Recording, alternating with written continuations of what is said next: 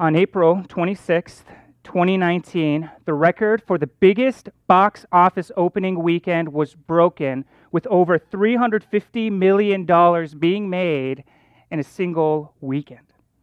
This movie went on to bring in a record $2.7 billion, making it one of the most successful and popular films of our day and age. This film was The Avengers Endgame, a superhero movie. What's also interesting is that out of the 10 most successful movie openings to date, six of these are from the same superhero series. More broadly, now we see these movies being produced at record rates with their wild success in our day and age. And we kind of have to wonder why is it that these superhero movies and TV shows are so popular? What is so gripping about them? And while, while I don't have all the answers that might be given, I have a suspicion that has something to do with the basic plot line of these films. Now, now, for those of you who haven't seen a superhero film, the basic idea is almost the same in every single movie that you watch, right? There's a hero with a superpower or super ability, and he uses it for good. He, he defeats this evil villain who has brought death and destruction to the world. And, and then the superhero at the end will do this at great cost to himself. And then at the end, the day is saved, everyone prays the hero, and everyone moves on with their life. This, of course, is an oversimplification of most of these movies, but it summarizes in a large way the general thrust of these movies. And people are willing to watch one after another after another, even though the ending is very predictable, right? The ending will nearly always be the same. The evil villain is defeated, the people rescued, the day saved. But part of the reason I, I think people can't get enough of these movies is because the plot line of these stories resonates with our own soul. There's something about them, some truth that is being spoken that we desire and that we long for. You see, we recognize, each of us, that there is something broken and corrupt about the world we live in. We feel it when we experience sorrow, sorrow and, and, and loss when evil things take place to us. And we desperately desire that someone would rescue us from the evils which we often feel so helpless to face on our own. COVID has no doubt exasperated these feelings in our culture. We wish and hope for things to be restored to the way that it should be by someone or something. And these movies, I think, in a very small sense, picture what we truly, truly want. We want someone to destroy the evils we face and to save us from our helpless estate in this very, very broken world. And in today's account, in Mark, we find the answer that all humanity truly needs and is truly longing for, even though they don't know it Jesus Christ. And in Christ, we find one here in our text who will sacrifice at great cost to himself, yes, even going to his own death for us. And in so doing, delivering us from the ultimate evil that ever existed on planet Earth, our sin. Jesus will face sin and death, and he will conquer it for us. And in so doing it, save us. My hope is this morning that as we come to see Jesus in the text, that we would see him all the more clearly. And we would worship him for all that he has done for us, for he is the only one that can truly save us. So this brings us to Mark chapter 15 in your Bibles today. Please turn there with me, Mark chapter 15, verses 1 through 39.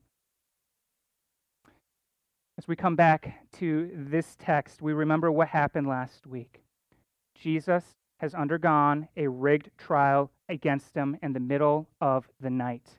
The Sanhedrin, consisting of the highest ruling officials of the Jews, have decided to sentence Jesus to death for blasphemy.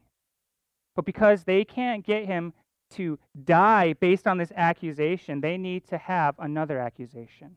And they accuse him of making himself out to be the king of the Jews. And so, after plotting and scheming many countless nights, they enact their plan and they send Jesus to Pilate for his crucifixion. So they tie Jesus up, we read here, and they lead him to the Roman authorities to get the death penalty. The person in charge is a man named Pilate, and Pilate is a Roman governor of that region and it is his permission that they need to lawfully put him to death. So they have Jesus tied up, standing before Pilate, and they began to accuse him of many treasonous things deserving of death. But the main thing they go for is the threat that Jesus poses to the Roman governor. He makes himself out to be king. And because of this, he needs to die. This is the basis of their charge. So Pilate asks Jesus if this is the case. He says, Are you Jesus, the king of the Jews, as these people are saying about you? Are you really making yourself out to be an enemy of Rome by doing this? You say so, Jesus responds. You say so. Kind of wonder what does what does Jesus mean by that response? And by this, I think Jesus is saying something to the effect of, Yes, Yes, I am king, but not in the way that you think. Your idea of being king and my idea of being king are totally different. This is what Jesus probably means. Yes, but I'm going to qualify what that means. So he doesn't deny what Pilate says, but he seems to affirm the implications. Yes, I am king. Well, the chief priests don't stop here but continue to accuse Jesus of a great deal of other things. And they just lay it all out there. They're going for it. They want Jesus put to death.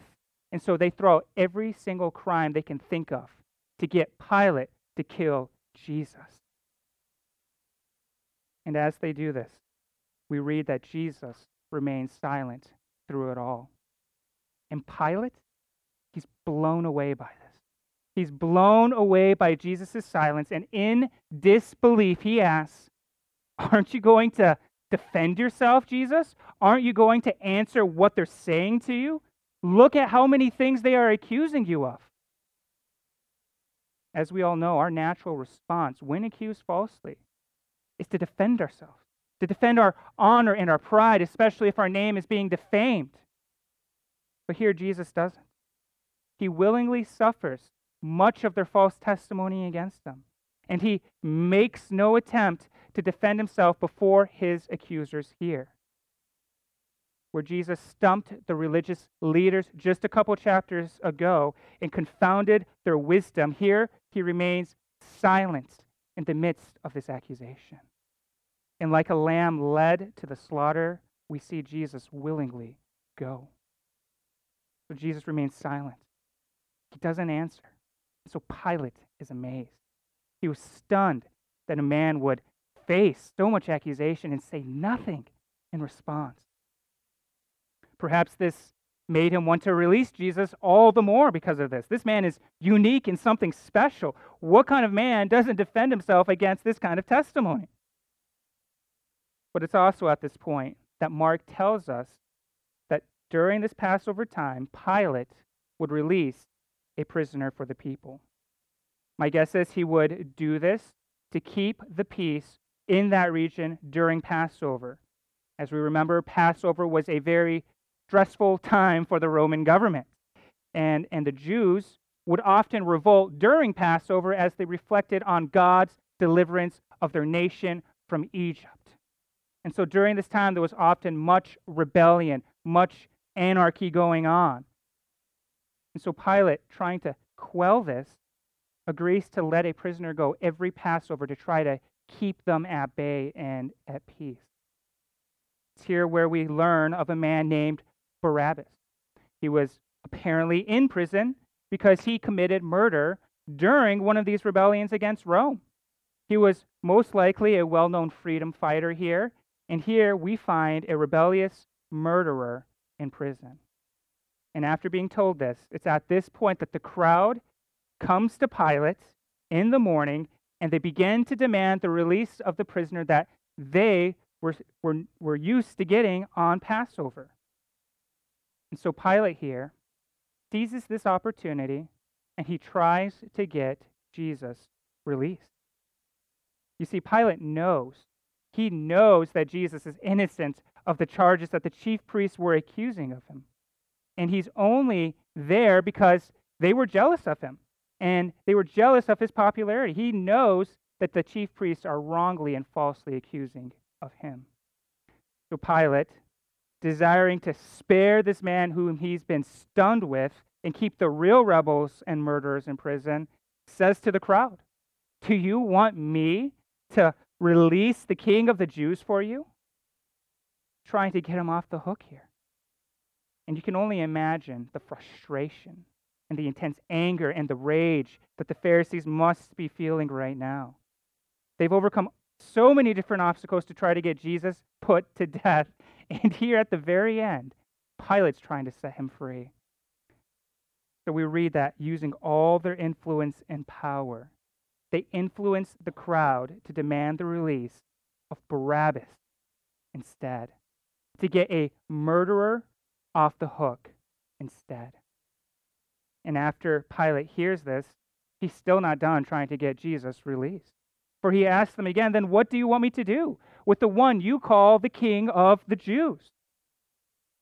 It seems that Pilate is trying to get the crowd to also demand the release of Jesus. Release him too. He's trying to do what the religious leaders here seem to want. But despite, despite this attempt, the Jewish leaders got the crowd to begin shouting, Crucify him. And Pilate asks one more time, Why?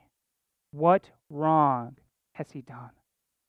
But they shouted all the more, Crucify him.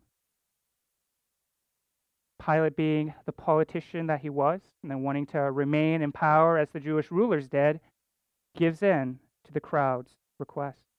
He can't afford to not keep the peace. He didn't keep the peace, he would be removed from power, plain and simple. So, desiring to satisfy the crowd, he releases Barabbas to them and has Jesus flogged and handed over for crucifixion.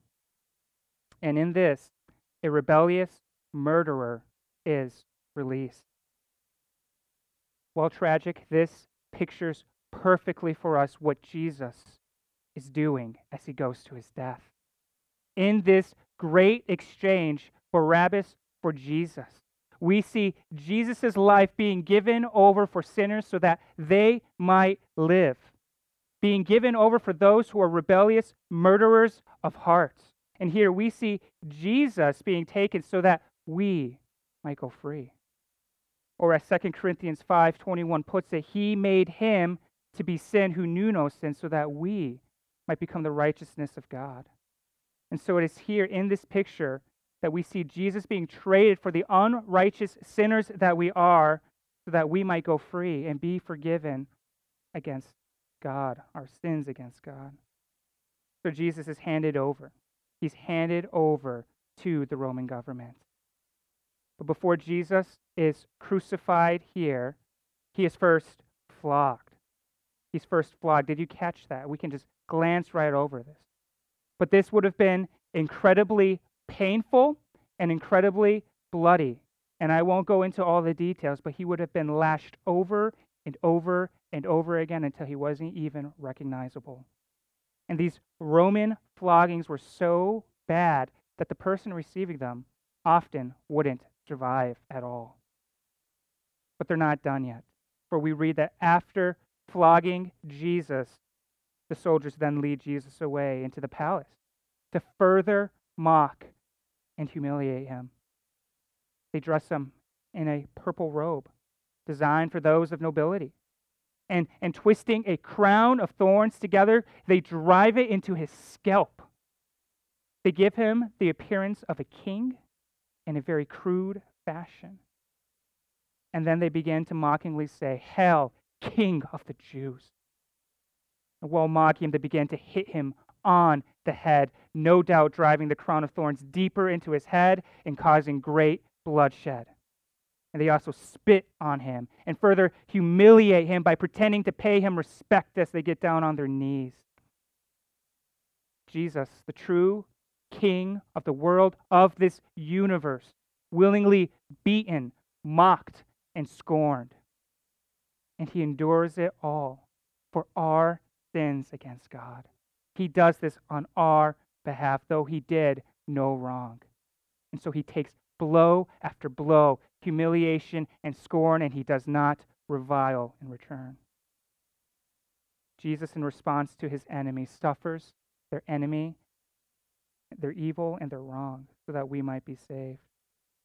But there's still much we read that he has left to endure. For they now strip him of his purple robe and they lead him away to be crucified.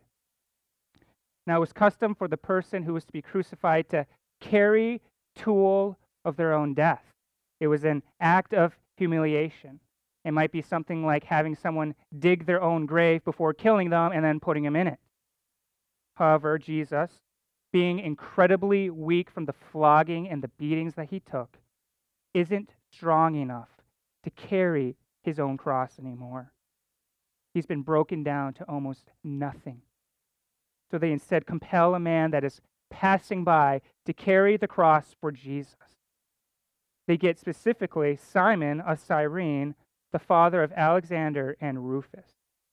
And why Mark includes these interesting details, we don't know. What's so special about them? And the only guess we have is that the early church must have known who they were. Rufus might also be the same one that Paul writes about in Romans 16, verse 13, though we can't know with absolute certainty. But either way, Simon of Cyrene, this man, carries Jesus' cross because he is far too weak anymore to carry it himself. So they finally bring Jesus to the place that he is to die, the place of the skull. And here we find people die horrible deaths. So they try to give him wine mixed with myrrh. And perhaps this was a merciful way to dull the pain, we're not entirely sure. But either way, Jesus refuses this painkiller, so to speak. He refuses to take this wine. And in so doing, Jesus will face the full weight of pain and agony for us. He will bear our sins on that cross, and he will not be convoluted in his mission despite everything that he's already gone through. And so then they begin to crucify Jesus there in that place. And they strip him naked, and they nail him to that wretched cross. They put nails through his wrists, his hands, his feet. And he would hang there and try to hold himself up to keep from suffocating. And while Jesus is crucified there, hanging, naked, and ashamed, the soldiers defied his clothes among themselves by casting lots. So we see Jesus here, stripped and bare of all things before all people. According to Mark, all of this occurs around 9 in the morning. And while Jesus hangs there, we read a sign put above his head a sign of the charge against him, the King of the Jews. And then on his left and right, we also read of two criminals that are also crucified with him. Here is Jesus, the King of the earth, crucified as a rebellious murderer, as an evil person, and he is crucified most likely in the place of Barabbas. And so while Jesus hangs there, there passes by further mockers and, and scorners. And they shake their head in disappointment and disbelief. And they say, Ha, the one who would destroy the temple and rebuild it in three days. Save yourself by coming down from the cross. As they mock, they do so without understanding. For if they did, then they would realize that Jesus' temple body is being destroyed just as he prophesied, and that his body would be raised again three days later. And as they ask him to come down from that cross and save himself, they are asking for their own damnation and destruction. For we cannot be saved unless Jesus saves on that cross. In the same way, others join in mocking. The chief priests finally take their shot at Jesus. And they say, Well, he saved others but he cannot save himself. let the Messiah, the King of Israel, come down now from the cross so that we may see and believe. Even those who were crucified with him taunted him. Others join in on the mocking of Jesus while he hangs there. And in so doing, they bring greater condemnation on themselves. Yes, Jesus did indeed save others, but now they call on him to save himself so that they might believe. What they want to believe in is not a crucified Messiah, but a reigning and conquering king. And when Jesus didn't deliver, they quickly sacrificed him, reviled him, and crucified him. These people had in their minds what kind of Messiah was worth believing in. And it was one who would deliver them from their physical oppressors, the Romans. This was the only type of Messiah worth believing and trusting, not a crucified one. And sadly, I think sometimes we can do similar things. We can conceive of Jesus only being worth following and believing in if he gives me what I think I need. I'll follow and believe in Jesus if he's the type of Messiah that gives me what I want, if he delivers me from loneliness, from poverty, from my perceived oppressors, from pain and suffering, and so on and so forth. Jesus, if you do this, then I'll believe in you. But if not, forget you. Crucify him. We thank God that he doesn't give us what we think we need, lest we be damned to hell for all eternity. Instead, he gives us what we truly need. For what we need is something far greater than salvation from physical or temporal enemies here on earth. We need rescuing from our sinful and rebellious hearts against God. For our sins against a holy and perfect God brings about his just and righteous wrath against us. And unless someone steps in to absorb that wrath for us, we are completely doomed due to our own sin against God. But thankfully, here, as we see Jesus, the true and the righteous King over the earth, he has stepped in to give us what we truly need. Jesus takes the fierce wrath of God for those who would believe in him and trust in him. He takes the curse of sin on him so that we might be made righteous before God. He drinks the cup of God's wrath so that we might be forgiven and accepted before him. And in the remaining verses this morning, this is what we see Jesus doing for those in Christ. We read that once it was noon, darkness covered the entirety of the land until about three. When it was supposed to be the brightest out at noon, we now instead find darkness as something unique and horrifying is happening here in this moment. This isn't an eclipse, because an eclipse would never last this long, but instead, we see something here like the ninth plague that fell upon Egypt, where everything is covered in pure darkness. And we see this darkness for three hours. And right around 3 p.m., we see Jesus, who hasn't said much of anything at all, finally say something. And he cries out with a loud voice, Eloi, Eloi, lama sabachthani, which is translated, My God, my God, why have you abandoned me? For the first time, and with great anguish, Jesus experiences not the favor of God as the beloved Son of God any longer, but the fierce wrath of God as the Passover lamb. His Father's face is turned away from his only dearly beloved Son as our sins are placed upon him in those dark hours.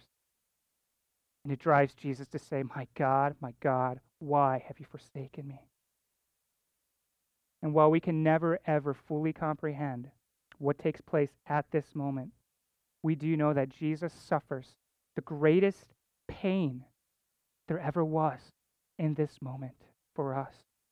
He suffers rejection from God the Father. Some were standing there, and as they hear Jesus say these words, they misunderstand him.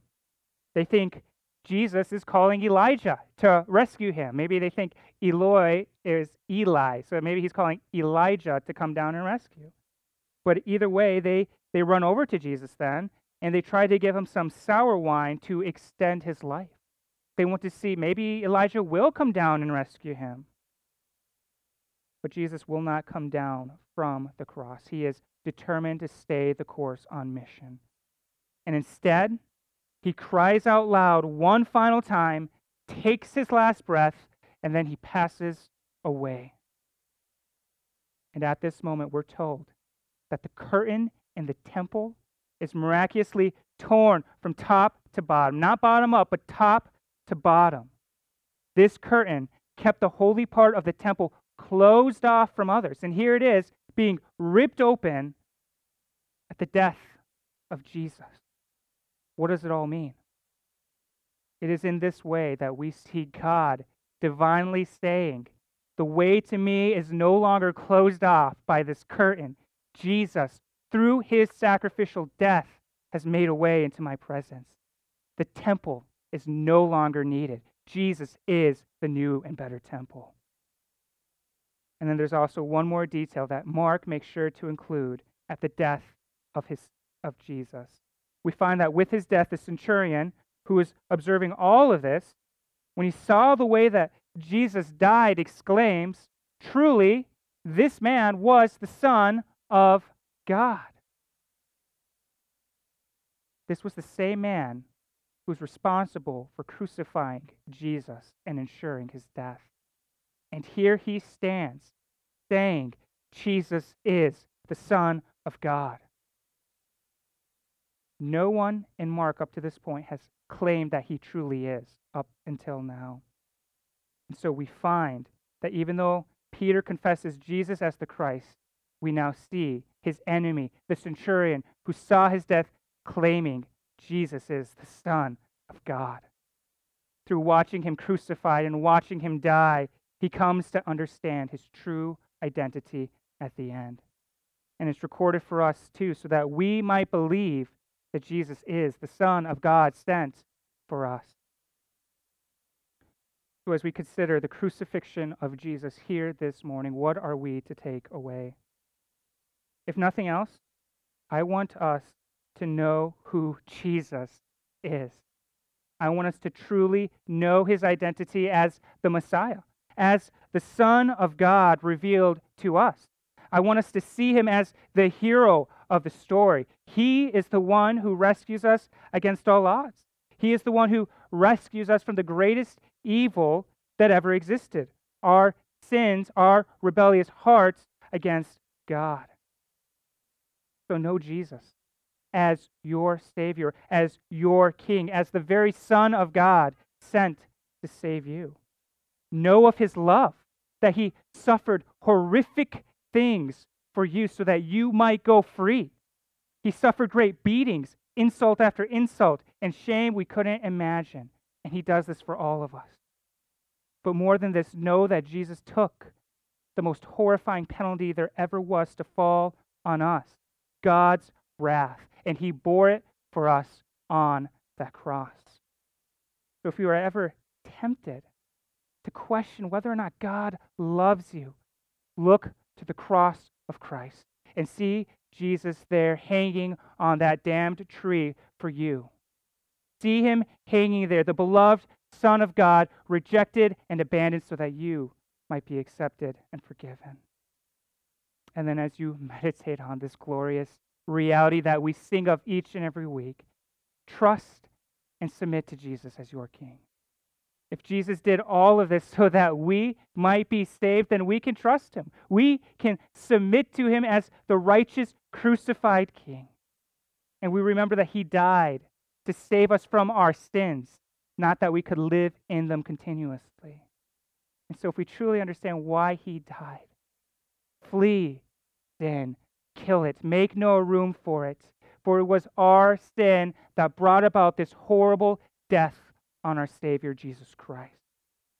How can we continue in sin and make a mockery of what Christ did to save us from? So we instead repent of our sin and we submit to Jesus as King. We turn from our own selfish way of living and we serve Christ. We serve the one who was sent to save us when we were helpless, hopeless, and broken. And in the words of Jesus, we get behind him. We deny ourselves. We pick up our cross and we follow him. So, will you this morning follow Jesus as his disciple? Or will you reject and ignore what he's done for you? Gaze upon Christ's work on the cross. And as we've sung many times, be saved to sin no more. Let's pray. Father, as we come before you, we confess. We confess that we so often take our salvation for granted. We confess that we forget what it cost you to save us. The horrific death of your only one Son. So we thank you and we praise you for all that you've done for us. And we repent of our lack of gratitude and thankfulness of all that you've done for us in Jesus. You have given us so many blessings beyond measure that we do not deserve, and yet we so often scorn your gift to us. So help us in our lives to demonstrate the supreme beauty of the gospel. May we live transformed lives as a result of what Jesus has done for us. We can come into your presence now. We can know your favor because Christ has taken the curse for us. We can know you and be filled with joy and peace that you are now our Father. So we thank you for making a way for us to be saved and to know you. We ask that you would help us to love you, to cherish you, and to value all that you've done for us and respond rightly in serving you. We ask this in Jesus' name. Amen.